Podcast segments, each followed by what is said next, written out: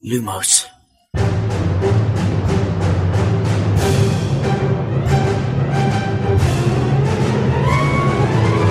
سلام، من خشایارم، اینجا پادکست لوموسه. سلام، من امیدم، این پادکست ارائه‌ای از دمنتور و مرکز دنیای جادوگریه. سلام، من شادی هستم و این سیزن سوم پادکست لوموسه. سلام، منم میلادم و به سومین اپیزود از زندانی آزکابان لوموس خوش اومدید.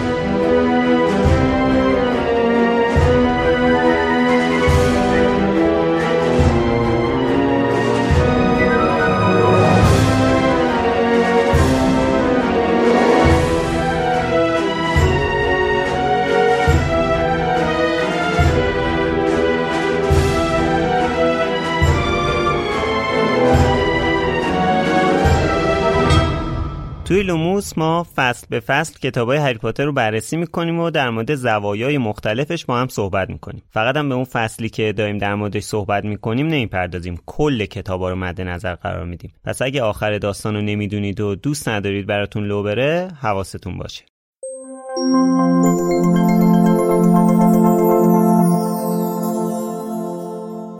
حمایت شما از لوموس ضامن ادامه فعالیت ماست. میدونین که ما راه طولانی رو در پیش گرفتیم و مراحل تحقیق، تولید، ادیت و ترجمه تمام بخشای اون زمان و هزینه قابل توجهی رو برای ما داره. اگه از کار ما رضایت دارین و دوست دارین تا جای ممکن بتونیم این پادکست رو پیش ببریم، میتونین از ما حمایت مالی کنین. مطمئن باشین که حمایت‌های شما تاثیر کاملا مستقیمی در حفظ کیفیت و ادامه این راه سخت داره. امیدواریم در کنار شما و با حمایت شما بتونیم تمام فصل‌های هری پاتر رو با هم دیگه بخونیم و نقد و بررسی کنیم. جهت حمایت مالی میتونین به لینکی که داخل همین قسمت و یا در سایت مرکز دنیای جادوگری قرار داده شده مراجعه کنین و با هر مبلغی که مد نظر خودتونه به پادکست لوموس کمک کنین.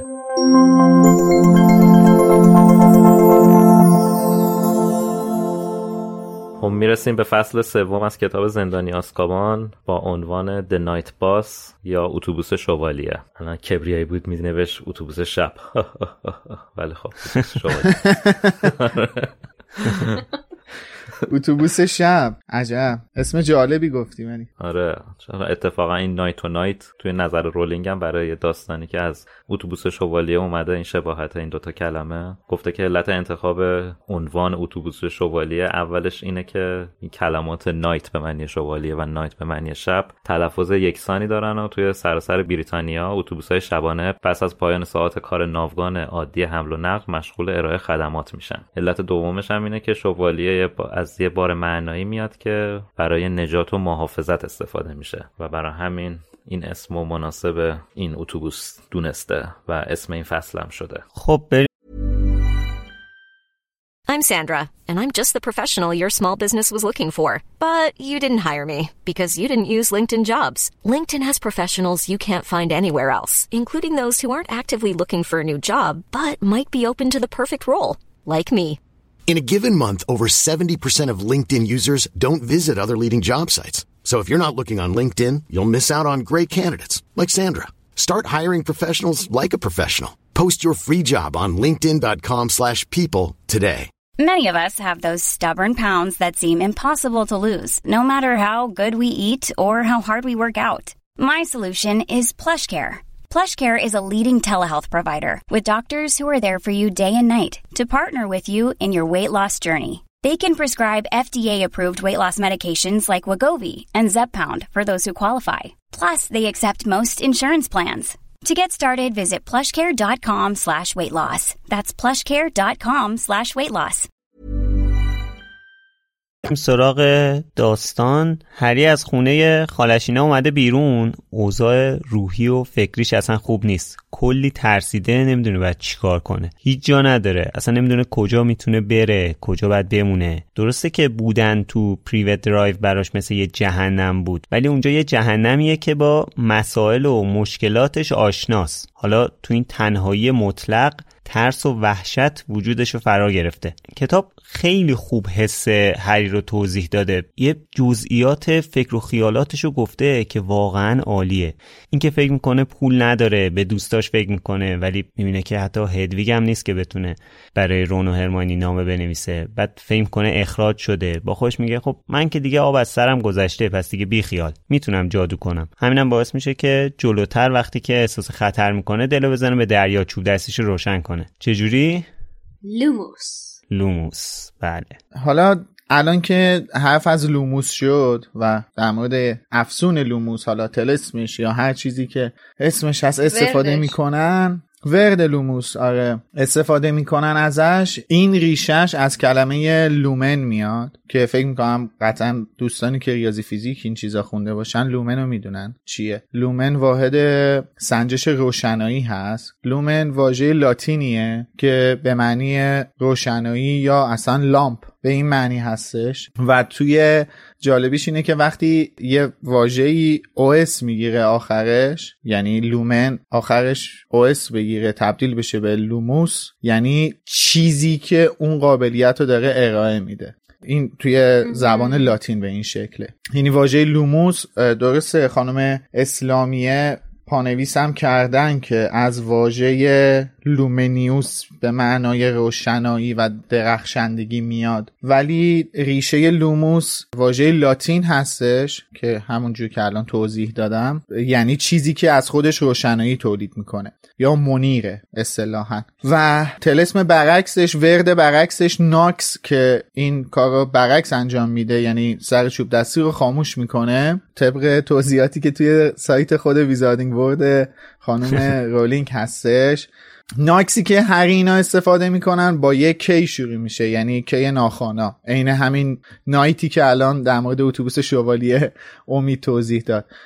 ولی خود ناکس یعنی واژه ان او ایکس هم لاتین هستش که به معنی شبه، ولی خانم رولینگ گفته که این کلمه رو از اسم یه ایزدبانوی باستانی یونان به اسم نیکس گرفته. البته ما تو فارسی خودمون نیکس رو میگیم ناکس، و این ایزدبانوی شب هست، ایزدبانوی تاریکی هستش. و ریشه این دوتا کلمه برمیگرده به این شکل به زبان لاتین و یونان باستان. مرسی، چه جالب.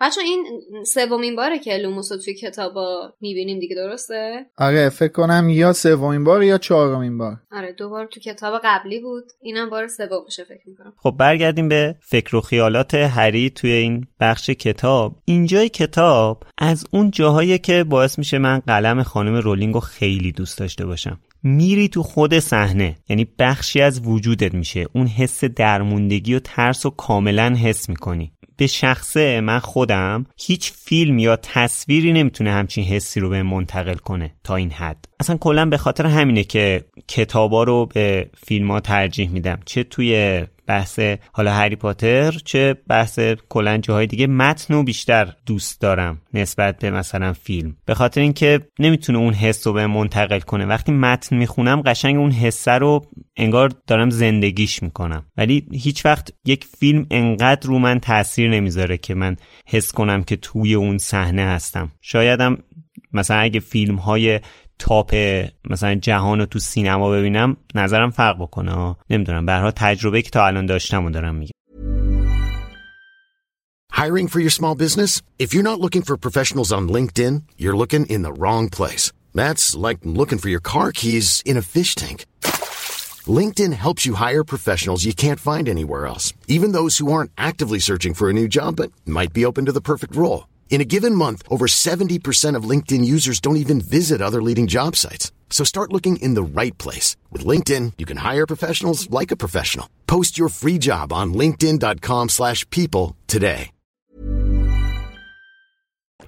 بله عزیزم، ما تجربه سینما رفتنمون به اخراجی‌ها و فیلم‌های پرمغزی که تو ایران اکران میشه محدوده و اونم با کیفیت سینما هامون. اتفاقا چند روز پیش داشتم به این فکر میکردم میلاد که چه موقعیت خوبی داشتیم من و تو که تونستیم همه هری پاترها رو تو سینما ببینیم. بله. حتی خیلی اکثر بچه‌های ایران همچین تجربه نداشتن به جز این یه عده معدود تو تهران. واقعا اینکه تونستیم رو پرده بزرگ همه فیلم‌های هری پاتر رو ببینیم واقعا خودش هیچی قطعاً بهتر تو تهران. بله آره، خواستم بگی که فکر نکنن مثلا آره. جای دیگه دیدی. آره.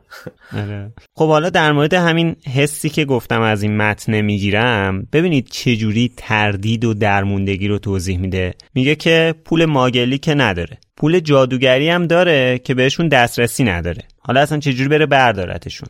بعد با بلایی که سر عمه مارج آورده شک نداره که هم قانون رازداری جادوگرا رو زیر پا گذاشته، هم قانون جادو نکردن زیر سن قانونیا. بعد پارسال هم که بهش اخطار داده بودن، پس به احتمال خیلی زیاد اخراج شده دیگه. کتاب نوشته قلبش به شدت توی سینه‌اش میتپید.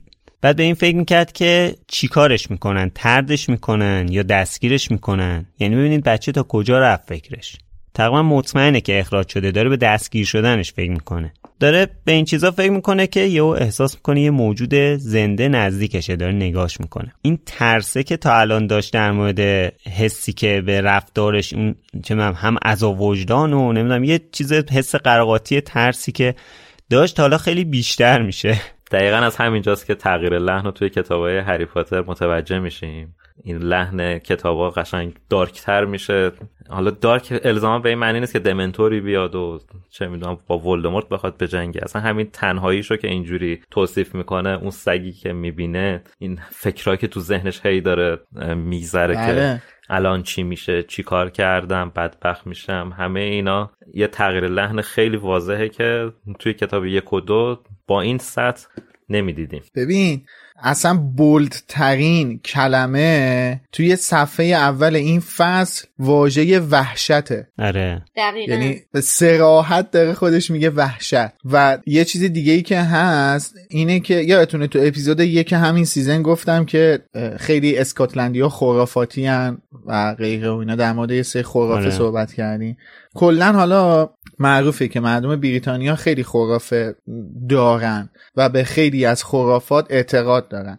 من نظرم اینه که توی این کتاب خانم رولینگ اومده خیلی به صراحت تمام این خرافه ها رو توی قسمت‌های مختلف به چالش کشیده. فصل اول در مورد چیزی که صحبت کردیم، این فصل الان داریم در مورد یه سگ سیاه ترسناک صحبت میکنیم که حالا میدونیم که بعداً میگن که این طالع نحسه و یا همون اومنه، ولی خب به هر حال این جزء اون دسته خرافاته و این ادامه داره. هی جلوتر که ما میریم هی بیشتر داره دامن میزنه خانم رولینگ و اینا رو به چالش میکشه و خیلی جاها به سخره میگیره. یعنی نویسنده کتابای جادوگری هری پاتر خیلی اینجا داره دستی میزنه به تنتنه داره میزنه که قشنگ به سخره گرفته تمام خرافه هایی که شاید خودش اصلا با اینا بزرگ شده باشه ها. حتی اسکاتلندی خانم رولینگ توی اسکاتلند بزرگ شده، سالهای زیادی تو کشورهای مختلف اروپایی زندگی کرده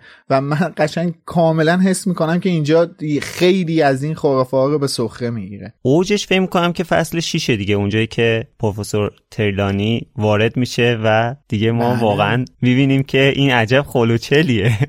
نه واژه درست و هرماینی براش استفاده میکنه، شیاد.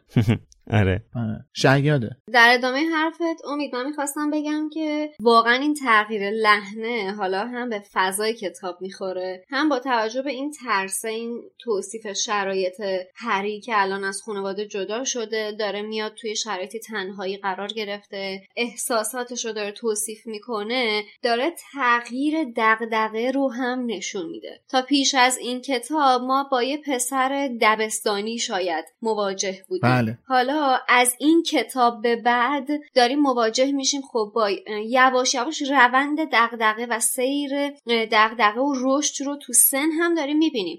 یعنی تو این کتاب و هم تو کتاب‌های بعدی بلوغ فکری، بلوغ جسمی و جنسی رو هم حتی میبینیم. قشنگ خانم رولینگ اینا رو پله پله پله به ما نشون داده و برای من این خیلی جذابه. یکی از بزرگترین جذابیتی که کتاب زندانی آزکابان برای من داره دقیقاً موضوع بلوغ والا. با اون کارایی که توی فصل یک کرد هری نه من با بلوغ منظورم صرفا من بلوغ فکری بیشتر مد نظرم. خیلی نکته مهمیه این چیزایی که گفتی. آره میدونی برای خود من این مسئله خیلی تاثیرگذاره، چون دقیقاً زمان خوندن این کتاب برابر بود با بلوغ خود من. یعنی من اون موقع که این کتابو خوندم دقیقاً یازده ساله بودم و میتونستم تفاوت فکرم الان که نگاه میکنم و اون موقع نه, نه دقیقاً الان که به اون زمان فکر میکنم و یادم میاد اون روزامو تفاوت فکرم با زمانی که دبستان بودم رو میتونم کاملا متوجه بشم با تفاوت زمانی که این کتابو میخوندم و دوران راهنمایی بودم. و خیلی شاید یکی از دلایل علاقه شدید من به این کتاب و فیلمش دقیقاً همین همزمانی با سن یازده دوازده سالگی خودم باشه.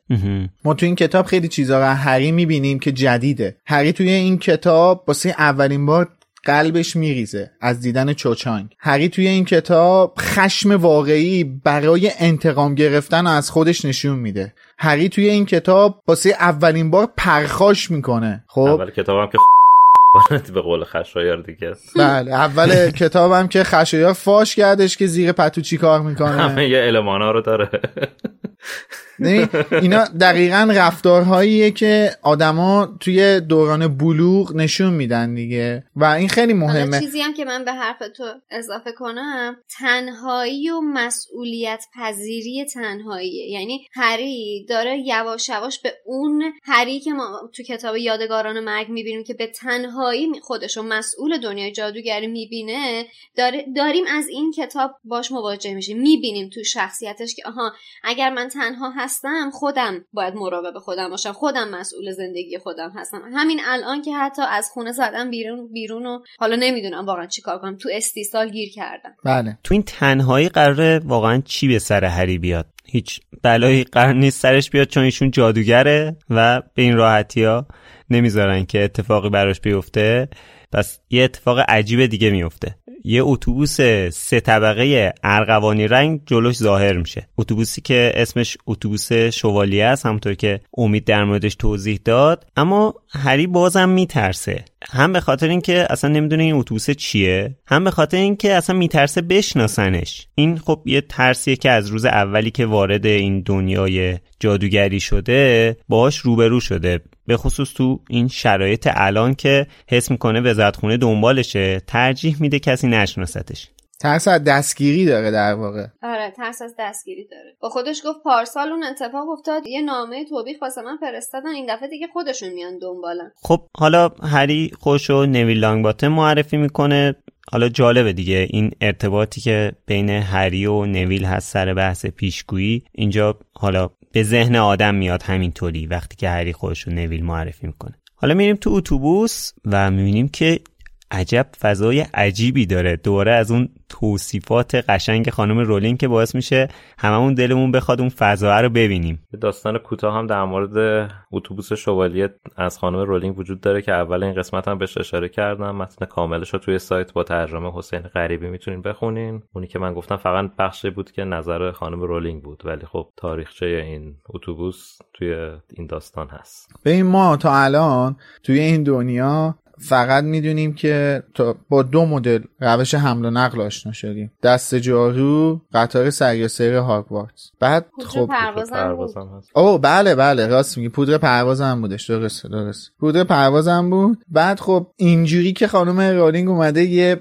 وسیله حمل و نقل عمومی رو به این شکل اختراع کرده، خدایی خیلی جذابه. حالا من کاری با توصیفاتش ندارم که رنگش چه رنگیه، ولی فکر کن یه اتوبوس سه طبقه یوهان ناکجا آباد جلوت ظاهر بشه، بعد بگه که شما با سمون دست تکون دادی. What the fuck are you saying؟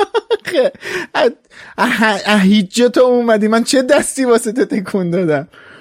بعد حالا توی خودش اتوبوس هم که اصلا همه چیز عجیب غریبه، خیلی جالبه. ببین خیلی توش جالبه، میدونی خیلی ببین میدونی اون ریتمه بود که در موردش حرف میزدیم، ما تا الان داشتیم وحشت میکردیم، بعد حالا یه چیز پر زرق و برق عجیب غریبی و جلومون ظاهر میشه و اصلا یهو میبرتت بالا دیگه. دوباره جالبه دیگه، این چیزای رولینگ خیلی واسه من عجیب غریبه، من دوست دارم. اتفاقا همین چیزاست که آدم وقتی میبینه بعد با با اجازه آقای خشایار با فیلم اسرار دامبلدور که مقایسه میکنه، میبینه چه خلاقیتی در مقابل چه چیز دم دستی باش مواجه میشه. اصلا از این یکی ذوق میکنه، از اون یکی ناامید میشه. یه اطلاعیه بدیم، همچنان که ما داریم این اپیزودو ضبط میکنیم من و خشایار فیلم اسرار آقای دامبلدور رو ندیدیم و شادی و امید دیدن. آره آخه توی اپیزود قبل قبلی ما در موردش صحبت کردیم و من گفتم که ما هنوز فیلم هنوز فیلم اکران نشده و ما ندیدیم هیچ کدوممون. الان یه مدت گذشته از اون ضبط اپیزود دومون، ده روز اکران شده دقیقاً. آره بله بله. من این فصل رو فکر میکنم مثلا پنج شش بار تا الان خوندمش. بعد فیلمم که مثلا هزاران بار دیدم، ولی این دفعه آخر همین امروز که داشتم این بخشی از فصل رو میخوندم که داشت اتوبوس رو توصیف میکرد، یه دقیقه سوال واسم ایجاد شد. اونم اینه که گفته که شش تا تخت خواب برنزی کنار همدیگه داشت مثلا تو هر طبقه اتوبوس. بعد من با خودم گفتم که خب من تا همین امروز فکر میکردم که این تخت‌ها باید مثلا چجوری بهت میگم عمود به دیوارای اتوبوس چیدمان شده باشن. حالا چیزی که تو فیلم هم میبینیم همینه دیگه اگه دقت کرده باشین. ولی بعد امروز که داشتم کتابو میخوندم دیدم نه، منطقی تر اینه که در راستای همدیگه تو دو تا ردیف کنار پنجره ها باشن. واقعا گیج شدم که چیدمانی که مد نظر رولینگ بود چطوری بوده. یهو انگار چیزی که تو ذهن چیزی که تو ذهنم بود عوض شد. میشه بگی کجاست؟ من البته کتاب مصور ندیدم، نمیدونم چه مصور توی این سایت پاترمور که اونم طراحی خودشو داره یا طراحی داره که داخل اتوبوس قشنگ همه اینا رو نشون میده. الان میفرستم تو اسکایپ. چه جالب. حالا در نهایت به این نتیجه رسیدم که احتمالاً باید اینطوری به صورت خطی باشه، دو ردیف خطی باشه، چون که وسط اتوبوس هم یه دونه وید داشت یادتون باشه که لوستر آویزون بود از وسطش. آره توی فیلم اونجوری بود. خب نه توی فیلم بودش، چون حالا یه چیز یه چیز یه نکته‌ای که هستش اینه که اصلا جادوگرا انگار برق استفاده اون چنانی ندارن دیگه. ما میدونیم شمع روشن میکنن، مثلا همه جا خیلی جاها از شمع و نور شمع و این چیزا دارن استفاده میکنن، وسیله برقی ندارن که نیازی به برق داشته باشن. و خب حالا این اتوبوس هم از این قاعده مستثنا نیست. ولی اون چیزی که گفتیم حالا تو فیلم بود، توی کتاب بهش اشاره‌ای نشده، هرچند که اون خیلی جذاب و خوشگل بود. خیلی قشنگ بودی که اینا همشون آره خیلی باحال خوردن به اون برام. یعنی قسمت فیلم برداری توی فیلم اون قسمت به نظر من واقعا جذاب. حالا اون چیزی که امید گفت که توی اسکایپ میفرستم و اکثر رو بالای همین داستانه که اتوبوس شوالیه هست، میتونید شما برید ببینید توی همین لینکی که تو توضیحات این اپیزود هست. یه سوالی هم هری از استن و ارنی میپرسه، میگه که ماگلای این اتوبوس رو نمیبینن، صداشو نمیشنون. بعد استن بهش میگه که نه میبینن نه میشنون، اونا هیچ وقت به چیزی دقت ندارن. من کتاب وقتی که خوندم گفتم یازده دوازده سالم بود، این جمله خیلی رو من تاثیر گذاشت. حالا من از اون دسته آدمایی بودم که تو اپیزود اپیزودهای اول هم راجعش صحبت کردیم که واقعا به جادو و اینکه مثلا واقعی هست یا نیست خیلی فکر میکردم. این جمله رو که خونده بودم واقعا روم تاثیر گذاشته بود. این فکر میکردم به کوچکترین جزئیاتی باید توجه کنم، شاید هر کدوم این جزئیات برای من یه نشونه باشه. واقعا واسه تو اون سن خیلی تاثیرگذار بود. یعنی همش هی سعی میکردم حواسم به همه چیز باشه با امید به اینکه این نشونه پیدا کنم، ولی متاسفانه امیدم خیلی ناامید شد. با احترام به امید. خواهش میکنم. شادیت از بین میرفت. آره حالا عکسشو فرستادم. این محیط رو اصلا من میبینم، حالا با توجه به همون چیزی هم که میلاد گفت که برق وجود نداره، شمع و اینا، اصلا این فضا واقعا من عاشق همچین چیزاییم. مثلا شما توی اتوبوس آخه کس تصور نمیکنه که فضا اینجوری باشه، ولی من اصلا این عکسو میبینم قشنگ آرامش میگیرم. این تصویرسازی خیلی فانتزی تره تا حالا. هرچند میگم من خودم هم اون چیزی که تو فیلم به تصویر کشیدن رو دوست دارم ها، جذابه و خیلی بامزه است، ولی این این تصویرسازی خیلی فانتزی تره که تو ش... اصلا بابا تصور این که تو تو اتوبوس تخت بذاری بالا سرت شمع باشه خنده داره، فانتزیه. کیساب گرمم داره. تو اتوبوس استن داره روزنامه میخونه، همین روزنامه دیلی پرافت یا پیام امروز به قول خانم اسلامیه. اتفاقا من هر بار با خودم فکر میکردم که من معنی دیگه از پرافت تو ذهنم بود، اونم بدونین مثل پیامبره. خب به پیامبر میگم پرافت. بعد واسم خیلی سوال بود که آیا این چجوری پیام امروزه، ولی الان که رفتم معنیشو توی دیکشنری کمبریجم سرچ کردم، مشخصا کسی هست که پیام میاره. یعنی من فکر میکنم ترجمهش غلطه، پیام پیام امروز باید باشه پیام آور روز. غلط که نیست، تو همه کتابای این حساسیت روی کلمه پیامبر هست، فقط این نیست، یعنی تمام کتابای دیگه اصلا میگه پیام آور. اصلا هر چی شبیه پیام آورم باشه هم عوض میکنم. من تو کتابای دیگه هم دیدم واقعا. یعنی تو فکر میکنی علت این که مثلا این پیام امروز ترجمه شده صرفا دلیل ارشادی داره؟ صد درصد. توی این روزنامه یه عکس آشنا هست، عکس همون مردی که چند روز پیش تو اخبار ماگلا نشونش دادن، همون مجرم خطرناک فراری.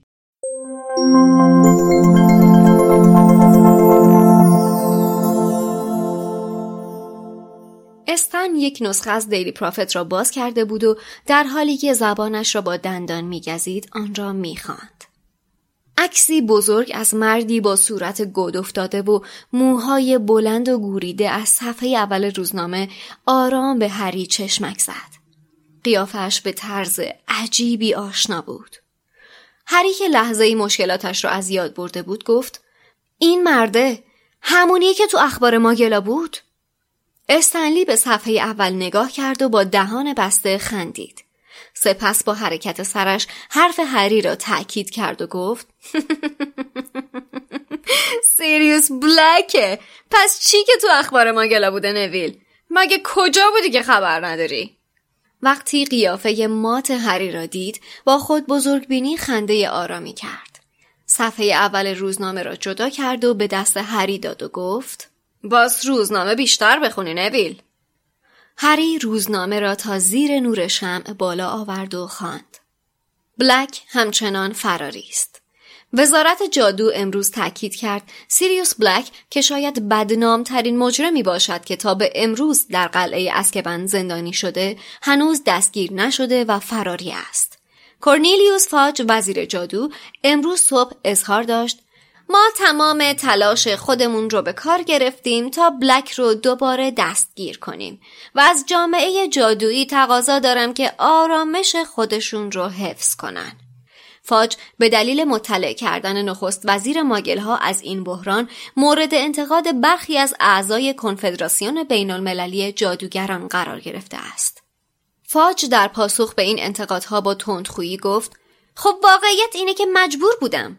خودتونم خوب میدونید بلک دیوونه است. هر کسی که سر راهش قرار بگیره در خطره، چه جادوگر باشه چه ماگل. نخست وزیر به من اطمینان داده که هویت واقعی بلک رو یک راز نگه داره و به هیچ کس نگه. و بیاین واقع بین باشیم، اگه بگه کی حرفشو باور میکنه؟ به ماگل ها اعلام شده که بلک یک اسلحه در دست دارد که نوعی چوب دستی فلزی است که ماگل ها از آن برای کشتن یکدیگر استفاده می کنند. اما جامعه جادویی وحشت از آن دارد که حادثه‌ای مانند قتل عام دوازده سال پیش رخ دهد که طی آن بلک تنها با یک طلسم سیزده نفر را به قتل رساند. هری به چشم‌های سایه افتاده سیریوس بلک نگاه کرد که تنها بخش صورت گود افتاده‌اش بود که زنده به نظر می رسید. هری هرگز خوناشامی را از نزدیک ندیده بود، ولی تصاویر آنها را در کلاس دفاع در برابر جادوی سیاهش دیده بود و بلک با پوست سفید و رنگ پریده‌اش درست مثل یکی از آنها بود.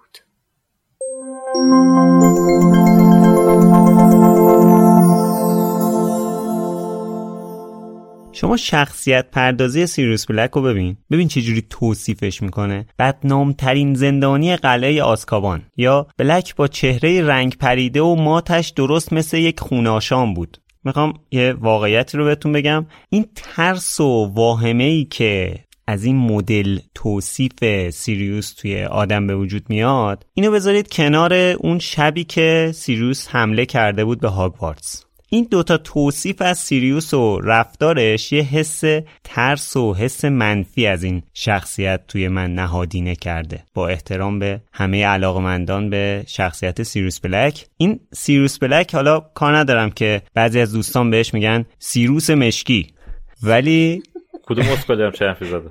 نمیدونم، یه بنده خدایی برای خنده به سیریوس بلک میگفت سیروس مشکی. حالا کار نداریم. این سیریوس بلک حتی اسمش هم ترسناکه. لطفاً گارد نگیرید به حرفم. میدونم شخصیت محبوب خیلی هست، ولی این حسی که توی این دو جای کتاب گرفتم باعث شده که هیچ وقت تبدیل به شخصیت محبوب من نشه. نه به خاطر اینکه مثلا شخصیت بدی یا براش احترام قائلم، دوستشم دارم، ولی ازش میترسم، واقعا میترسم. و یعنی بذار اینطوری بگم، سیریوس کتاب محفل کلا برام یه شخصیت دیگه است، انگار که اون سیریوسه، این بلکه. حالا در ادامه سیزن هر جایی که دوباره این حسا بیاد و در موردش چیز بشه دوباره صحبت میکنم. البته بگم که واقعا امیدوارم که این حسم تا آخر این سیزن تغییر کنه. خب ببین، البته این چیزی که تو داری بهش اشاره میکنی تعمدیه، یعنی خود خانم رولینگ طوری متن رو نوشته که تو به عنوان مخاطب عمدن این حس رو از سیریوس بگیری. این اتفاقی که واسه تو افتاده کاملا چیز طبیعیه، اینجوری نوشته شده که تو این حس رو از سیریوس بگیری و در آخر کار به یه نتیجه دیگه‌ای برسی که به فکر وادارتت. دیگه هدف اینه، هدف اینه که تو به فکر واداره، اینکه توصیفات بقیه رو که خودشون هم ناظر بر داستان نبودن به عنوان پایه قضاوت در مورد یک انسان قرار ندی. هدف این بوده. آره. من اپیزود قبل بود یه نقل قول از گندالف کردیم دیگه، حتی خردمندترین افراد هم نمیتونن فرجام کار رو ببینن. ولی در راستای اون حرفی که الان زدی که یه سریا میگن سیریوس مشکی یا سیریوس سیروس. سیاه سیروس سیاه. حالا یه نکته خیلی اتفاقا فکر شده ای هست پشت این اسم. ببین در حالت کلی که ما اینجا باید اولین بار باشه اسم سیریوس رو میشنویم، در صورتی که نیست، دومین باره، چون آره تو کتاب تو کتاب اول, اول کتاب یک... یک آره فصل اول کتاب یک ما نباید یکی از اولین اسمایی که میشنویم. آره ولی خب میشنیدیم، ولی خب ما میذاریم بر این پایه که کل دنیا اولین بار اینجا اسم سیریوس بلک رو میشنون توی کتاب ها. و خیلی نکته جالبی داره، کلا خاندان بلک چه دختر چه پسر اسماشون رو، من قبلا اینو گفتم، اسماشون رو از روی اجرام آسمانی برداشته شده. سیریوس هم از این قاعده مستثنا نیست. سیریوس بزرگترین ستاره و درخشانترین ستاره توی صور فلکی کنیس میجره که کنیس هم معنی سکسان میده، کنیس بلک مشکی، سگ سیاه. و کلا خود این اسم از یه واژه یونان باستان مشتق شده که به معنای درخشنده هستش، به معنای روشنایی. و در اساطیر یونان همین این سریریوس، نمیشه خود سخت این واژه یونانیش، به معنی سگ جباره. همین این خودش خیلی واسه من جالبه، این که این اسم یه جرم آسمانی کاملا درخشنده است و یه بخشی از اسمش معنای درخشندگی داره و از طرفی معنی سگ میده که انیمیجسش هم، یعنی همون جانور نماش، هم یه سگ مشکیه. و خب میگم کاملا فکر شده است. کلا خانم رولینگ فکر کنم بیشترین فکر رو برای انتخاب اسم روی افراد خاندان بلک گذاشته، یعنی حتی خود بلاتریکس اینا فلسفه اسمشون رو که دنبالش برین کاملا به شخصیتاشون میخوره. بلاتریکس، نیمفادورا، نارسیسا نارسیسا اینا همه اسم اجرام آسمانیه و کاملا یه فلسفه پشتشون داره که خانم رولینگ انتخابشون کرده. حالا که راجع به هم شخصیت سیریوس بلک صحبت کردیم، هم راجع به اسم گذاریش، اتفاقا من میخوام در ادامه صحبت تو دو تا موضوع رو بگم. خشر تو راجع به شخصیت بلک که گفتی، به نظر من توی این کتاب بلک، توی کتاب محفل ققنوس واسط میشه سیریوس. میخواستم بگم که این دقیقاً شخصیت پردازی تو کتاب‌های دیگه هم این اتفاق واسش افتاده. حالا یعنی تو مجموعه‌های دیگه و کتاب‌های دیگه هم اینطور شخصیت پردازی دیده شده. چیزی که من به صورت مثال اومد الان تو ذهنم، شخصیت هیتکلیف توی کتاب بلندی‌های بادگیره که نمیدونم کی خونده، توی اینجا نوشته امیلی برونت هست که شخصیت به شدت منفی و غمگین و عصبانی و پرخاشگره که بعد تو در تمام طول داستان داری با این شخصیت آزاردهنده مواجه میشی و بعد در نهایت مثلا یه اتفاقی میفته که میتونی باش همدلی بکنی. یا مثلا شخصیت آقای دارسی توی کتاب غرور و تعصب که نویسندشم جین آستن هستش، دقیقاً همچین اتفاقی واسش میفته. شخصیت پردازیایی که اول بسیار شخصیت‌های منفی هستن به معنای واقعی کلمه و بعد از اون از توی اون شخصیت منفی روشنایی‌هایی تو دستگیرت میشه که میتونی باش همدلی داشته باشی و بعد اصلا بشه شخص نزدیک تو. حالا خیلی جالبه، الان داشتم راجع به شخصیت هیتکلیف یه دقیقه گوگل می‌کردم. تو ورژن جدیدش تام هاردی بازی میکنه نقش هیتکلیفو و خیلی جالبه که تو چندین ورژن از این کتاب فیلم ساخته شده و جالبه بدونیم که تو یکی از ورژناش که من خودم هنوز ندیدمش رالف فاینز بازی میکنه این نقش رو. بله. خیلی برام جالب بود، ندیده بودم این این یعنی نسخه از فیلم رو. و در مورد البته اسمش ریفه، ریف فاینز، آره با تلفظ درسته. در مورد اسم و اسم گذاریم که میلاد الان صحبتش شد، من میخواستم بذارم برسه به قسمت که میرسیم به بخش کورنیلیوس فاج. بگم که توی این کتاب حالا جزء نکات مثبتش هم که از خانم اسلامیه بخوایم بگیم پانویسا هستش که حداقل تلفظا و اسما رو برامون به صورت انگلیسی گذاشته. من یه سوال بزرگی ذهنمو مشغول کرده، به نظرم اومد خوبه که تو این کتاب و تو این فصل بهش اشاره بکنیم. دقت کردین که چقدر اسمایی که خانم رولینگ گذاشته اکثرا آخرش اوس داره؟ کورنیلیوس، سیریوس، لوسیوس، سیوروس، ریموس، کسایی که تو این کتابم خیلی باشون آشنا میشه، مثلا ریموس لوپین و سیریوس و اینا رو همطور هی تو این کتاب مخصوصا باشون بیشتر آشنا میشین. اکثر اسامی که خانم رولینگ انتخاب کردن ریشه هاشون ریشه های باستانی هست که بیشتر برمیگرده همون به زبان لاتین یا روم باستان یا یونان باستان. منظورم اسمای کاراکترهای اصلی نیستش، مثلا هری، رون، هرمیونی، حتی لیلی، جیمز. ولی آلبوسو ببین شما، آلبوس این آره این اسمها به نظر من اوریلیوس دلیل دلیل آره هست خیلیه. این دلیل اینکه به این شکل اسامی رو انتخاب کردن به نظر من یه ایده‌ای که پشتش بوده این بوده که خانوا... این بوده که دنیای جادوگری سالها پیش خودش رو از دنیای ماگلی جدا کرده و فرهنگشون فرهنگشون ادبیاتشون توی اون دوره باستان مونده. به خاطر همینم بیشتر اسامی که دارن یه ریشه‌های باستانی داره. ضمن این که همونطور که الان گفتم خیلی از اسامی و خیلی با دقت انتخاب کردن که کاملا به شخصیت ها میخوره. شما اگه میتولوژی کورنلیوس رو بری بخونی، من نخوندم و الان دارم حدس میزنم، فکر میکنم به یه آدم چه میدونم ترسویی چه می... یا یه آدم کلکی، دوز و کلک بازی، فریبنده، چیزی به یه همچین چیزی میرسی که به شخصیت کورنلیوس فاج بخوره. این من کاملا معتقدم که اسامی توی دنیای هری پاتر خیلی با دقت انتخاب شدن، به غیر از این چند نفر اصلی که ما باشون سر و کار داریم. مینروا مکگوناگل اسمش کاملا به شخصیتش میخوره. سیریوس بلک اسمش کاملا به شخصیتش میخوره. بلاتریکس بلک اسمش کاملا به شخصیتش میخوره. یعنی من اینا اینایی که دارم الان اسم بردم کسایی هم که رفتم در موردشون خوندم، مطمئنم که دارم میگم. ولی خب مثلا آلبوس تا حالا در موردش نرفتم بخونم، حتی ابرفورس، خیلی از اسمایی دیگه مطمئنم که اینا به ظرافت و با دقت انتخاب شدن. اینجوری نبوده که مثلا یه کتاب اسامی دستش بگیره و مثلا میگه قربتن الله باز کنه یه اسمی رو انتخاب کنه بذاره. خب توی روزنامه فاج از این گفته که وزارتخونه داره اقدامات لازم رو برای دستگیری بلک انجام میده، که بازم داره چرت میگه، دقیقا مثل پارسال داره ظاهر رو حفظ میکنه. چون اینا اگه بلد بودن کاری کنن سیریوس تا تابستون واسه خودش چرخ نمیزد. حالا کار ندارم که مثلا حقش نبوده یا هرچی، اون یه بحث دیگه است، ولی خب اینا نتونستن بگیرنش دیگه، نتونستن پیداش کنن. پس چی داره میگه الان؟ بله. چرت میگه واسه خودش. پروپاگاندا. خود برداشتن دمنتورا رو فرستادن دور مدرسه، اون فضا رو درست کردن، بچه‌ها رو عذاب میدن که چی؟ فقط برای شو که مثلا ما داریم یه کاری انجام میدیم. بله، اسم این رفتار پروپاگاندا، تبلیغات دروغ سیاسی. بله کاملا.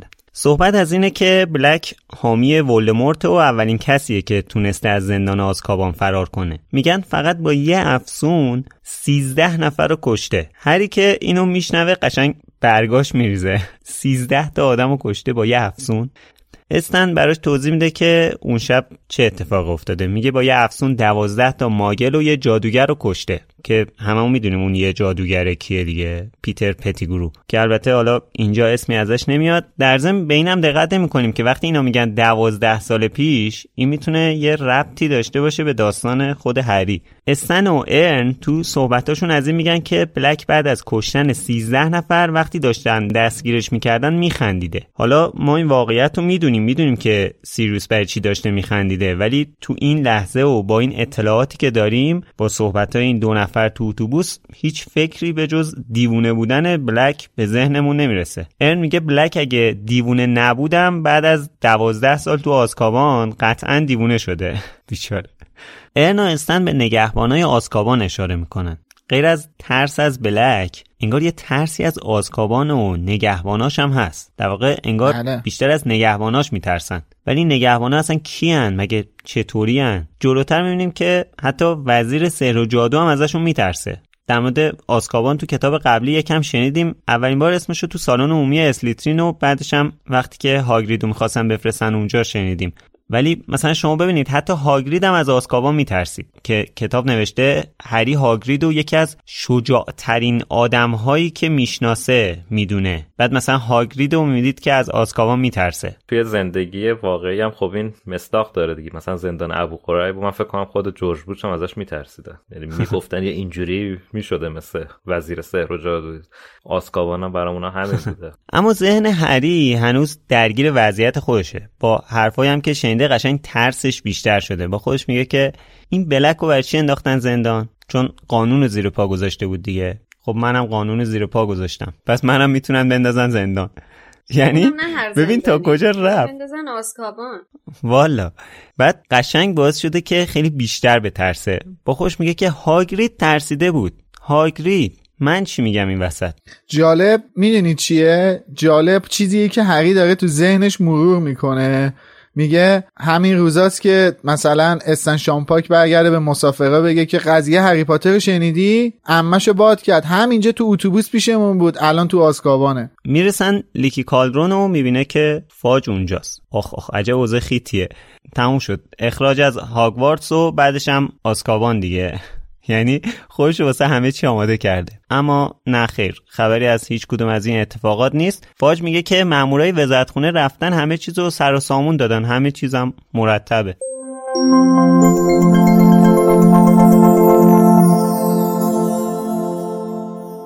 هری کماکان منتظر بود که بفهمد چطور مجازات خواهد شد.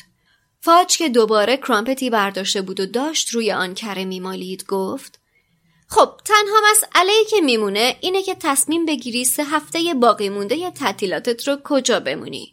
پیشنهاد میکنم همینجا توی لیکی کالدرن یه اتاق بگیری. و هری بی اختیار گفت: صبر کنین، پس مجازات من چی میشه؟ فاج با تعجب چشمهایش را باز و بست کرد. مجازات؟ هری گفت: من قانون رو زیر پا گذاشتم. فرمان ممنوعیت جادوی زیر سن قانونی؟ فاج همونطور که با بی‌حوصلگی کرامپتش را در هوا تکان میداد با صدای بلند گفت: او پسر جون، به خاطر یه همچین چیز کوچیکی که مجازاتت نمی کنیم. اتفاق بود دیگه. ما که آدم ها رو فقط به خاطر باد کردن عمشون نمیفرستیم از کبن. ولی این حرف اصلاً با چیزهایی که هری قبلاً از وزارت جادو دیده بود جور در نمی آمد. هری با قیافه‌ای در هم گفت: پارسال فقط به خاطر اینکه یه الف خونگی تو خونه شوهر خالم یه دسر رو زمین پاشید برام اختاریه رسمی اومد. وزارت جادو گفت اگه یه بار دیگه اونجا جادو بشه از هاگوارتس اخراج میشم. یا چشم هری داشت اشتباه میدید یا ناگهان به نظر رسید که فاج دست پاچه شده. هر شرایطی فرق داره هری. باید اینو در نظر بگیریم که توی اوضاع فعلی مطمئناً خودت که نمیخوای اخراج بشی. هری گفت: البته که نه.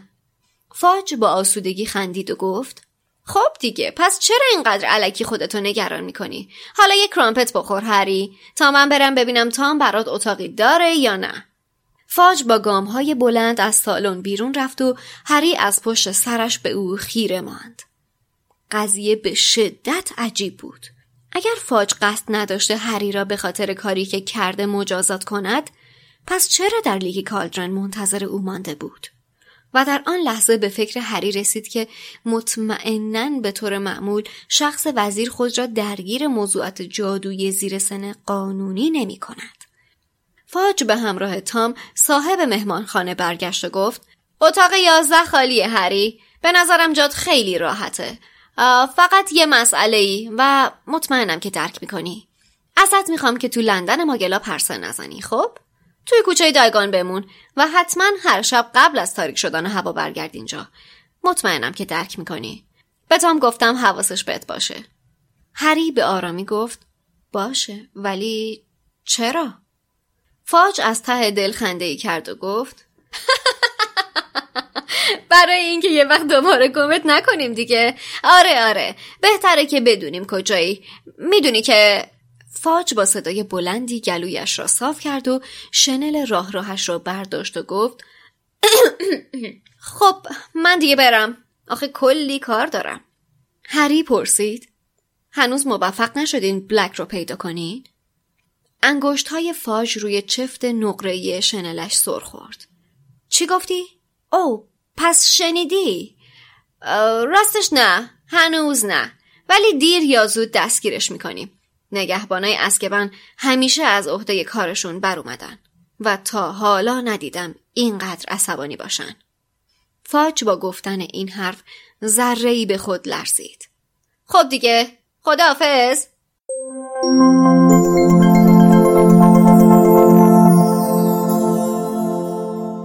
یعنی چی؟ چی شد دقیقاً؟ پارسال هری به خاطر کاری که نکرده بود و یه جورایی هم نقشی توش نداشت اخطاریه گرفت. الان که خودش باعث شده یه اتفاق بیفته کارش ندارن؟ چی شد؟ دلیلش هم مشخصه دیگه. آره واقعاً چی شد؟ دقیقاً مشخصه دیگه. فاج داره مسئله رو سیاسی میبینه. نگاه میکنه چی به نفعشه.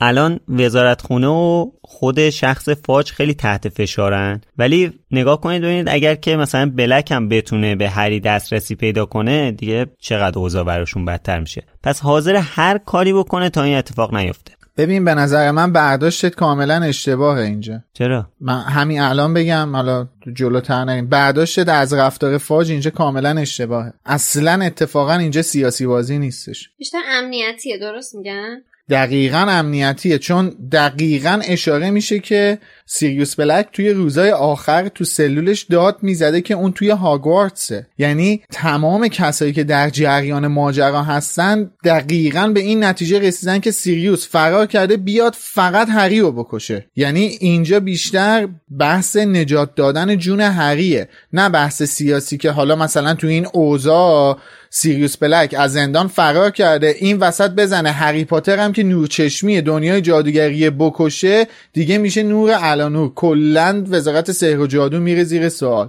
البته هر دوه واقعا، چون واقعا یه وجه سیاسی داره که هری پاتر اگه توسط سیریوس بلک کشته بشه وجه افتضاحی برای شخص خود وزیر داره چه برسه به وزارت خونه. آره این هر دو اینا به نظر من حرفو قبول دارم، ولی نه، من به نظر من اولویت این که میدونن هدف سیریوس بلک از فرار کردن از آزکابان چیه اولویت بیشتری نسبت به وجهه وزارتخونه داره الان براشون و اینا خیالشون راحت بوده که خب مثلا هری که تا اول سپتامبر خونه خالشه، خونه دورسلیاس، بعدم که میره هاگوارتس، هاگوارتس هم که دور تا دورش دیوانه سازه، از اون طرف دامبلدوره، خیالمون راحته که این حداقل تا تابستون سال دیگه نمی تونه به هدفش برسه، ما هم دستگیرش میکنیم. که این وسط حالا این باد شدن مارج شد نور علانور. من نظرم اینه. من هم موافقم هم مخالفم، چون اصلا تو دید امنیتی رو بخوای ازش سیاسیشو جدا کنی اصلا حرف خودت نقض میشه. نه نمیگم اصلا سیاسی نیست، هست، ولی میگم اولویت برای همه میگم، یعنی آخه اصلا شخصیت فاج آدمی نیست که بخواد مثلا نگران هری پاتر باشه. آره منم همینو میگم. ببین من همین فکر میکنم تفاوت این دوتا دیدگاه ها بیشتر سر اینه که ما بدونیم انگیزه فاج بیشتر انجام دادن این کار به خاطر منافع شخص خودشه یا به خاطر در امنیت نگه داشتن هریه. فکر میکنم تفاوت این دوتا دیدگاه ها اینه که حتی حتی اگر هدفش در امنیت نگه داشتن هری باشه، شاید اون انگیزه شخصیش نباشه، سفارش‌های دامبلدور یا افراد دیگه باشه که داره این کارو انجام میده. دقیقاً. من ببین منم نمیگم سیاسی نیست، منم میگم تا یه جای سیاسیه، ولی اینجا اولویت اینه که نه، اصلا نمیگم امنیت هری، من میگم اینجا اولویت اینه که نذارن سیریوس به هدفش برسه. ببین حرفای فاج توی سه دست جارو به رزمارتا رو یادتون بیاد، میگه ما فقط یه انگوش به مادرش تحویل دادیم، یعنی فاج نمیخواد دوباره اون اتفاق تکرار بشه. خب من اتفاقا حرفم این نیستش که این داره به هری فکر میکنه، این نمیخواد سیریوس به هدفش برسه، من حرفم اینه و میگم این الان اولویت بالاتری قرار داره نسبت به این که بیایم بگیم که کلا داستان سیاسیه که الان وزارت خونه دنبال اینه که الان هری پاتر هم این لایه فرار کردن سیریوس توسط سیریوس به قتل نرسه که وزارت خونه زیر سوال بره. خب نه البته در واقع جفتتون با هم موافقین، پس حالا حرف خشایار هم همینه دیگه. آره من میگم اگه سیریوس به هدفش برسه این برای وجهه فاج بده، این نمیخواد سیریوس به هدفش برسه برای اینکه خودش جایگاهش رو دست نده. خب دیگه تو محفل ققنوس دیدیم دیگه این چی کار داشت میکرد، یعنی هیچ خدایی رو بنده آره. نبود برای اینکه جایگاهش رو حفظ کنه. بله بله من اینو میپذیرم، قبول میگم، اصلا هم نمیگم که اصلا سیاسی بازی نیست، ولی اینجا به نظر من آره. اولویت رو گذاشتن رو هری. بابا اصلا خود تو آخر این فصل خود خانم رولینگ میگه دیگه، میگه آقا برای فرار کردن یه دانش آموز از خونه خالش وزیر سحر و جادو شخصا نمیادش دنبال یارو. حالا من تحلیلم اینه که اینجا فاج به نفعشه که از هری محافظت کنه، چون اگر که اتفاقی برای هری بیفته جایگاهش رو دست میده، پس اجازه نمیده که مشکلی برای هری به وجود بیاد، در حالی که همین اتفاق برعکسش توی محفل ققنوس میفته و چون میخواد ثابت کنه که ولدمورت برنگشته دیگه هر کاری انجام میده که مثلا هری رو بکوبه یا اینکه ازش چی میگن، یعنی محافظت که نمیکنه هیچی تخریبش میکنه. آره هلی. و حتی وقتی که مثلا هری رفتار غیرقانونی انجام نداده براش اخطاریه میفرستن و اخراجش میکنن و بعد اون جلسه دادرسی و اون تشکیلات که پیش میاد اتفاق میفته. بعد حالا یه چیز جالبی هم که در مورد فاج بود، با وجود همه این کارهایی که انجام میده این قانون مداریش هم برام جالب بود که رضایت‌نامه هری رو امضا نکرد، چون اگه امضا میکرد کار هری را میافتاد. آخه اصلا امضا شدنی نبود، هری بعد قضیه رو متوجه شده، خود مک‌گوناگل هم حالا بهش میگه دیگه اصلا امضا شدنی نیست، والدین یا سرپرست کسی دیگه، حالا خود وزیرم بیاد امضا کنه فایده ای نداره. آره آره اونور قضیه مک‌گوناگله. دقیقاً کورنلیوس فاج هم اینجا فکر هرمیونی رو میکنه، پیش خودش میگه که خب با این اوضاع همون بهتر که هری اصلا نتونه بره هاگزمون. آره دیگه. یه چیز دیگه هم که توی این فصل میخواستم بگم که جاشو درست پیدا نکردم، گفتم آخر اشاره کنم، تعریف تفنگ برای جادوگراست. نوشته که نوعی چوب دستی فلزی که ماگل‌ها برای کشتن یکدیگر به کار میبرند. واقعا فلزی خیلی جالبه دیگه، میگه که یعنی ما اونوریشو کلی تا حالا فکر کردیم، یا فکر کنید که مثلا میخواید چوب دستی رو توضیح بدید برای یه نفر، مثلا برای زمان نفرین مرگ قطعا به تفنگ اشاره میکنید دیگه، یا یه جا توی در مورد فیلم‌ها هم صحبت کردیم که اسلحه جدید دستشونه مثلا برای بازیگرا که بعد خلاقیت داشته باشن که میخوان باهاش چیکار کنن، اینم حالا برعکسشه دیگه، خیلی جالب بود برام. ولی حالا توی این نقل قولی که الان شنیدین یه چند دقیقه قبل یه جمله‌ای از کورنلیوس فاج هست که به هری میگه، میگه بستگی به موقعیت داره، ما همیشه باید وضعیت خاص هر زمان رو در نظر داشته باشیم، تو که دلت نمیخواد اخراج بشی. اینو داره به هری میگه. این جمله خیلی جمله مهمیه، چون دقیقاً هری توی کتاب محفل ققنوس وقتی که اون نامه اخراج موقتش از هاگوارتس میرسه همه همش این جمله فاج توی ذهنش مرور میشه. هی به خودش میگه بابا فاج مگه نمیگفت بستگی موقعیت داره دیگه؟ از این موقعیت خطرناک‌تر که مثلا دو تا دیوانه ساز، دو تا دمنتور افتاده بودن، داشتن مثلا دادلی و اونجوری میکردن، حمله کرده بودن به من و غیره، منو الان به خاطر این دارن اخراج میکنن. ولی فاج مگه اینجوری نمیگفت. اما یه نکته ترجمه هست که خب واسه من جالبه، یعنی جالب بود، دوست دارم بهش اشاره کنم. صفحه چهل و پنج کتاب من، اونجایی که اتوبوس شوالیه جلوی هری ظاهر میشه، نوشته هری صدای گوشخراشی را شنید و فوراً در مقابل نور خیره کننده دستش رو سایبان چشمانش کرد. اینجا تو متن انگلیسی از واژه به جای صدای گوشخراش از واژه بنگ استفاده شده. بنگ که حالا خانم اسلامیه اینجا معادل خوبیه. قشنگ جالبه صدای گوش خراش، حالا که بنگ ندید، هرچند که قبلا از این واژه توی فارسی هم تو همین کتابای مج... هری پاتر استفاده شده. ولی دو صفحه جلوترش، صفحه چهل و نه، اولین خط نوشته یک بار دیگر صدای بنگ گوش خراشی آمد. قبلا این صدای بنگ گوش خراش کجا اومده بود که یک بار دیگر اینجا صدای بنگ گوش خراش آمد؟ یعنی مرسی دقت. من فقط هدفم اشاره به یک پارچگی ترجمه است، هیچ هدف دیگه ای ندارم. اصلا من الان هدفم تو زندگی پرداختن به یک پارچگی ترجمه است. از یک پارچگی ترجمه گفتی، اجازه بده صفحه پنجاه و هشت هم اشاره بکنیم که بگیم تام بشکنی زد و آتش در بخاری دیواری خاموش شعله کشید. تشکر کنیم از آقای کبریایی عزیز، مؤسس واژه بخاری دیواری. بله بله، این یک پارچگی ها رو حفظ کردن ها، ولی یک پارچگی تو دوتا سفر رو نتونستن حفظ کنن. اینم در نوع خودش خیلی زیباست. بله دیگه، و تصفیات هم که حالا تو سایت هست، مثلا توصیفایی که در مورد شخصیت استن بوده حذف شده، خیلی بی‌دلیل. بله. یه جمله کامل و یه سانسور کوچیکم که مثل همیشه داشتیم که تو این کتاب همه دارن نوشابه میخورن. ما نمیست نوشیدنی دیگه، نوشابه چیه؟ کاش لاقل برندش هم مینوشت ما تکلیفمون روشن شه که جادوگرا کوکاکولا میخورن، پپسی میخورن، چی میخورن، تکلیفمون روشن شه، بحثم پایان پیدا کنه. والا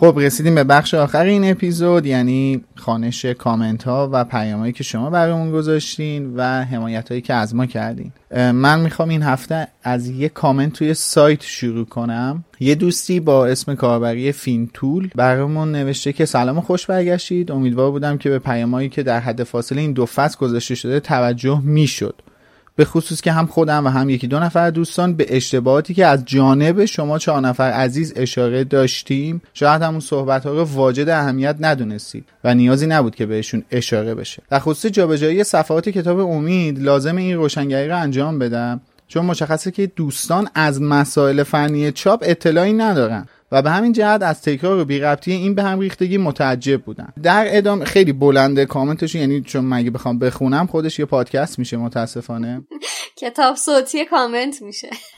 آره، در ادامه یه توضیحاتی در مورد مسائل فنی چاپ دادند. کامنتشون هم در مورد این هستش که کتاب من، یعنی میلاد، که تو اپیزود اول این سیزن گفتم که فصل آخر به ترتیب شماره صفحه هاش به هم ریخته هست و غیره و اینا، این مورد رو اشاره کنم که دوست گلم اینجوری نیستش که ما کاملا بی اطلاع باشیم از مسائل چاپ. چرا؟ قابل درک، میفهمیم که بله ممکنه که اون صفحه چینی به هم خورده باشه و صفحات جابجا شده باشن و کتاب اشتباه صفحاتش بیاد بیرون و به دست خواننده برسه، ولی این اصلا به من خواننده ارتباطی نداره. یه حقیقت کاملا ساده است، به من ارتباطی نداره. انتشاراتی که داره خدا تومن پول کتاباشو میگیره، لااقل میتونه از یک سری کاغذ یک دست استفاده کنه یا نه. من و شادی که کتابمون چاپ یک تیراژ هستش، هفت رنگ کاغذهای کتابمون. این که کتاب سرای تندیس حتی ناظر چاپ نداره مشکل من نیستش، نه مشکل من ها، مشکل تمام خواننده ها. من به عنوان یک مشتری یه محصولی رو تهیه کردم و حق دارم که اون محصول با کیفیت مطلوب دستم برسه. شما اگه یه شلوار بخرین خشتکش پاره باشه نمیبرین پس بدین یا گله نمی کنین، اعتراض نمی کنین که آقا این شلواری که من خریدم خشتکش پاره است. بعد حالا مثلا یه نفر بیاد بگه که نه اینجا مثلا نخ خیاطی نخ چرخ خیاطی تموم شده بوده، آیا به شما ارتباطی داره؟ نه، شما شلواری که خریدی رو نمیتونی استفاده کنی چون یه قسمتیش نقص داره. اینم کتابه، فصل آخرش صفحاتش جابجا شده. در مورد خوندن کامنت ها هم که اون اول اشاره کردین، ببینید ما واقعا نمیتونیم تمام کامنت ها رو بخونیم و جواب بدیم، حدالمقدور نمیتونیم تو پادکست بخونیم، همه کامنت ها رو میخونیم، اگر سوالی باشه جواب میدیم. اینجوری نیستش که واجد اهمیت ندونیم چیزی رو. قطعا تک تک کسایی که برای ما کامنت میذارن ما خودمون داریم مثلا ازشون دعوت میکنیم که برامون کامنت بذارن، بعد خب باید بخونیم، اگه سوالی هم باشه جواب میدیم، ولی همه رو نمیتونیم وارد پادکست کنیم، خیلی زیاده. کست باکسمون هزاران کامنت داره و واقعا نمیتونیم همه رو بخونیم و بهشون ریاکشنی نشون بدیم، واقعا سخت میشه. در ادامه حرف تو میلاد که راجع به کیفیت چاپ صحبت کردی، ببین من فکر میکنم تو هر بیزینسی، حالا چاپ کتاب و انتشارات داشتن که اصلا دیگه کار فرهنگی اصلا بیشتر هم میطلبه، بله، تو هر تولیداتی چیز وجود داره به نام کنترل کیفیت. بله، تو کنترل کیفیت میکنه محصولی که داره میاد بیرون محصول بدون نقص برسه دست مشتری. من حالا مخصوصا راجع به خود کتاب مثال میزنم، انتشارات هایی رو میشناسم که کتاب ها رو چک میکنن، حتی اگر تایی گوشه مقوای جلد داشته باشه اون کتاب رو از دور فروش خارج میکنن. بله. حالا تو حتی بخش توزیع به کتاب فروشی ها هیچ که تو خود چاپخونه این اتفاق میفته، خود کتاب فروشی ها همین رو چک میکنن. ولی این داستان خیلی عجیبه، این اجازه بدید که تو کت من نره که بتونم بپذیرم کتاب مشکل دار برسه دسته مشتری. اصلا من متوجه هستم این مشکلات تو چاپ و نشر کاملا پیش میاد و عادیه، مثل تمام مشکلاتی که تو تمام بیزینس های مختلف پیش میاد، ولی قابل توجیه نیستش که ما بگیم خب حالا پیش اومده دیگه مشکله. این نقص یک زنجیره‌ای رو وسط این سیستم داره نشون میده. پس اجازه بدین منم یه چیز رو تو کت هم نره. بله. اونم این که بعضی دوستان این انتظار دارن که چیزی که میگن حتما درسته و ما هم باید قطعا تاییدش کنیم، چون من میدونم که اشاره ایشون توی کامنتشون منحصر به این قضیه اشتباه چاپ نبوده، در مورد اون نکاتی که ما شوخی میکنیم مثل کنجکاو و این حرفا هم بوده که چند بار کامنت گذاشتن و خب ما جست گریخته بعضی وقتا خودمون یه حرفایی در این مورد زدیم که چرا داریم ایراد میگیریم و چرا داریم شوخی میکنیم. اینا باید در نظر داشته باشین که ما هم خب با آدمایی که متخصص هستن در این رابطه صحبت میکنیم، مشورت میکنیم و از حرفی که میزنیم تا جایی که خودمون اطلاع کسب کردیم اطمینان پیدا کردیم. من در راستای حرفی که شادی عزیز زد اینو بگم که ممکنه شنونده ها ندونن، ولی الان میگم که کاملا در جریان قرار بگیرن. ما یک بار تو سیزن یک فایلی که آپلود میکنیم و شما از طریق برنامه پادکستتون گوش میدین نقص فنی داشت، یعنی یه ایرادی تو ادیتش پیش اومده بود. از اون موقع به بعد ما یه بازه کیوسی گذاشتیم، یعنی این فایل از ادیت که میاد بیرون یک نفر از ما فایل رو گوش میده، اگر کیوسی کنترل کیفیتش تایید بشه اون فایل آپلود میشه میرسه به دست شما. تازه ما محصول خیلی شاقی هم نیستیم، ما یه پادکست خیلی معمولی. بعد خب یه کتاب با این همه تیراژ در سراسر کشور، این همه فروش در سراسر کشور، این همه سال متمادی نباید کیوسی داشته باشه. در رابطه با حرفی هم که امید زد اینم بگم که ما بارها حرفی که اشتباه بوده زدیم و متوجه اشتباه شدیم، بارها اومدیم اصلاحیه دادیم و خودمون رو اصلاح کردیم.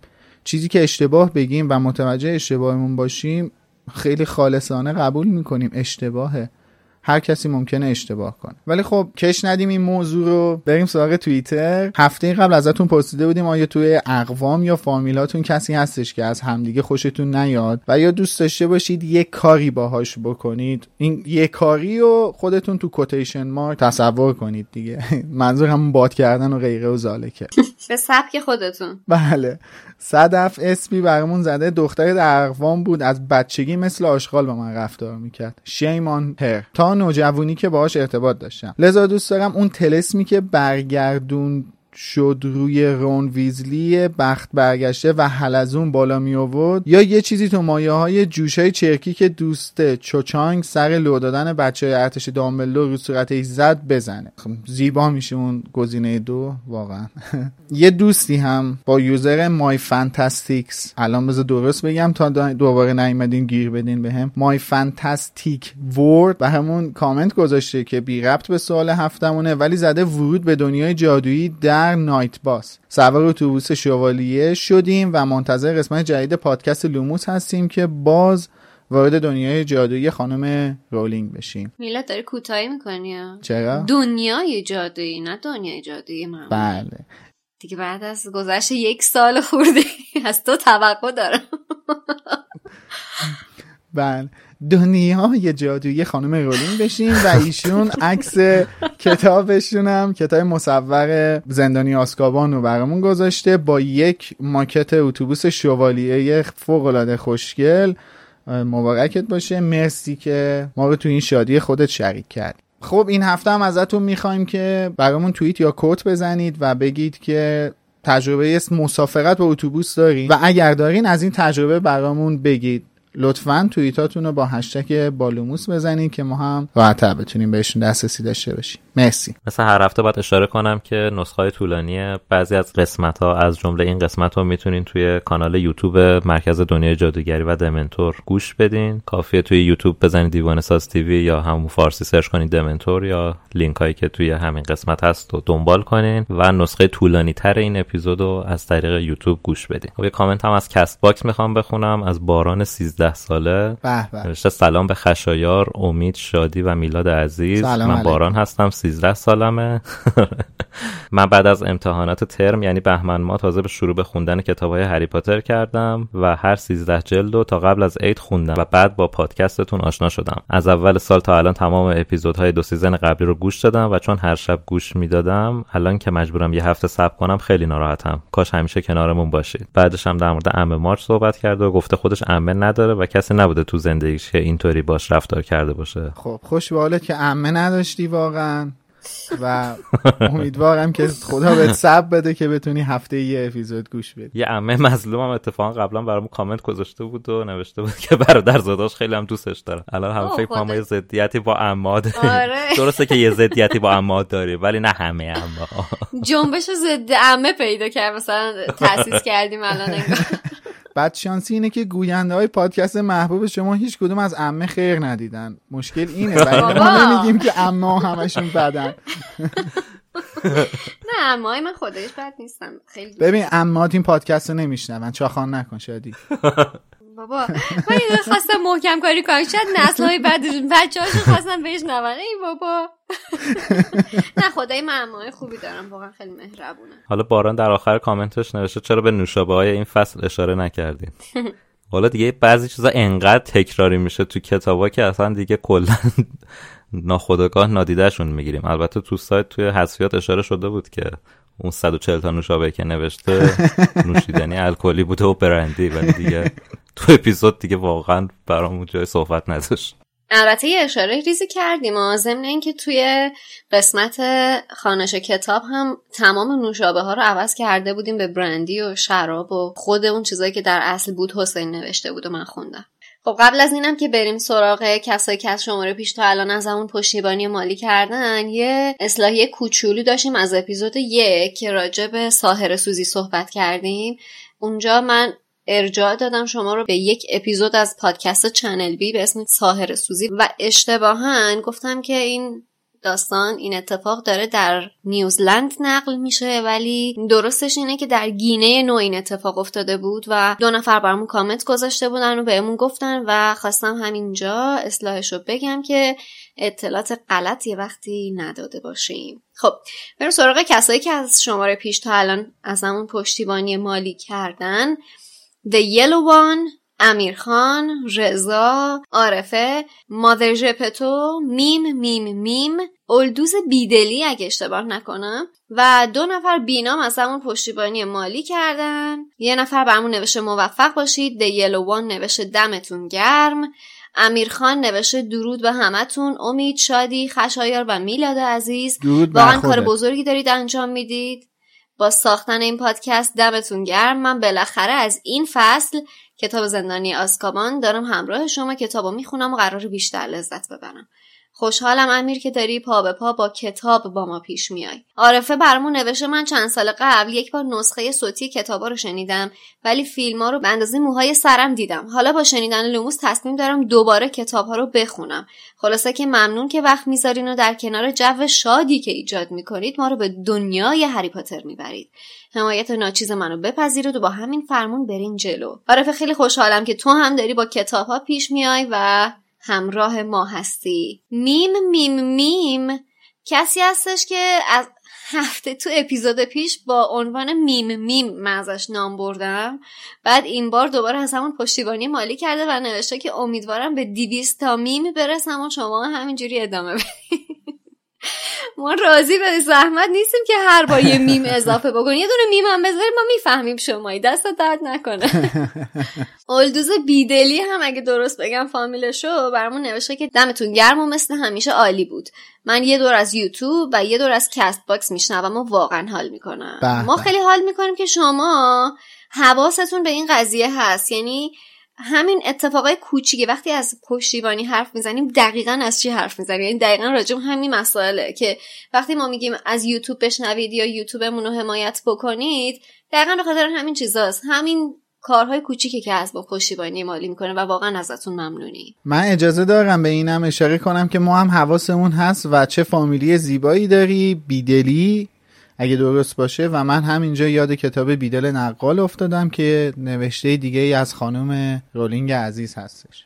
خب مرسی که تا اینجا همراه ما بودید. همونطور که میدونید ما هر یک شنبه ساعت هشت بعد از ظهر توی کلاب هاوس با توجه به موضوعی که شنبهش پخش شده یه روم میذاریم و راجبش صحبت میکنیم و موضوعش رو هم هم توی شبکه‌های اجتماعیمون میگیم و تو توییتر و تلگرام و اینستاگرام هم عنوانش میکنیم. خیلی خوشحال میشیم اگه اونجا بیاید و نظراتتون رو به صورت صوتی به ما بگید و همراهمون باشید هر هفته. به غیر از اون حتما شبکه‌های اجتماعیمون هر جایی که هستیم اگر میتونید ما رو دنبال بکنید، تو یوتیوب، تو اینستاگرام، کانال تلگرام و اخبار لوموس رو از اونجا بشنوید. خیلی ممنونیم از پشتیبانیاتون که هر هفته از ما انجام میدید، همین که لوموس رو به گوش‌های بیشتری میرسونید، هم پشتیبانی‌های مالی و همین که از یوتیوب میشنوید. و خیلی ممنونم از حسین غریبی بابت ترجمهش و علی خانی بابت موزیک این فصل. خسته نباشید تا هفته بعد. تا هفته بعد خداحافظ. مرسی، خسته نباشید بچه. مرسی که تا الان با همون بودین. منتظرمون باشین. خدا نگهدار.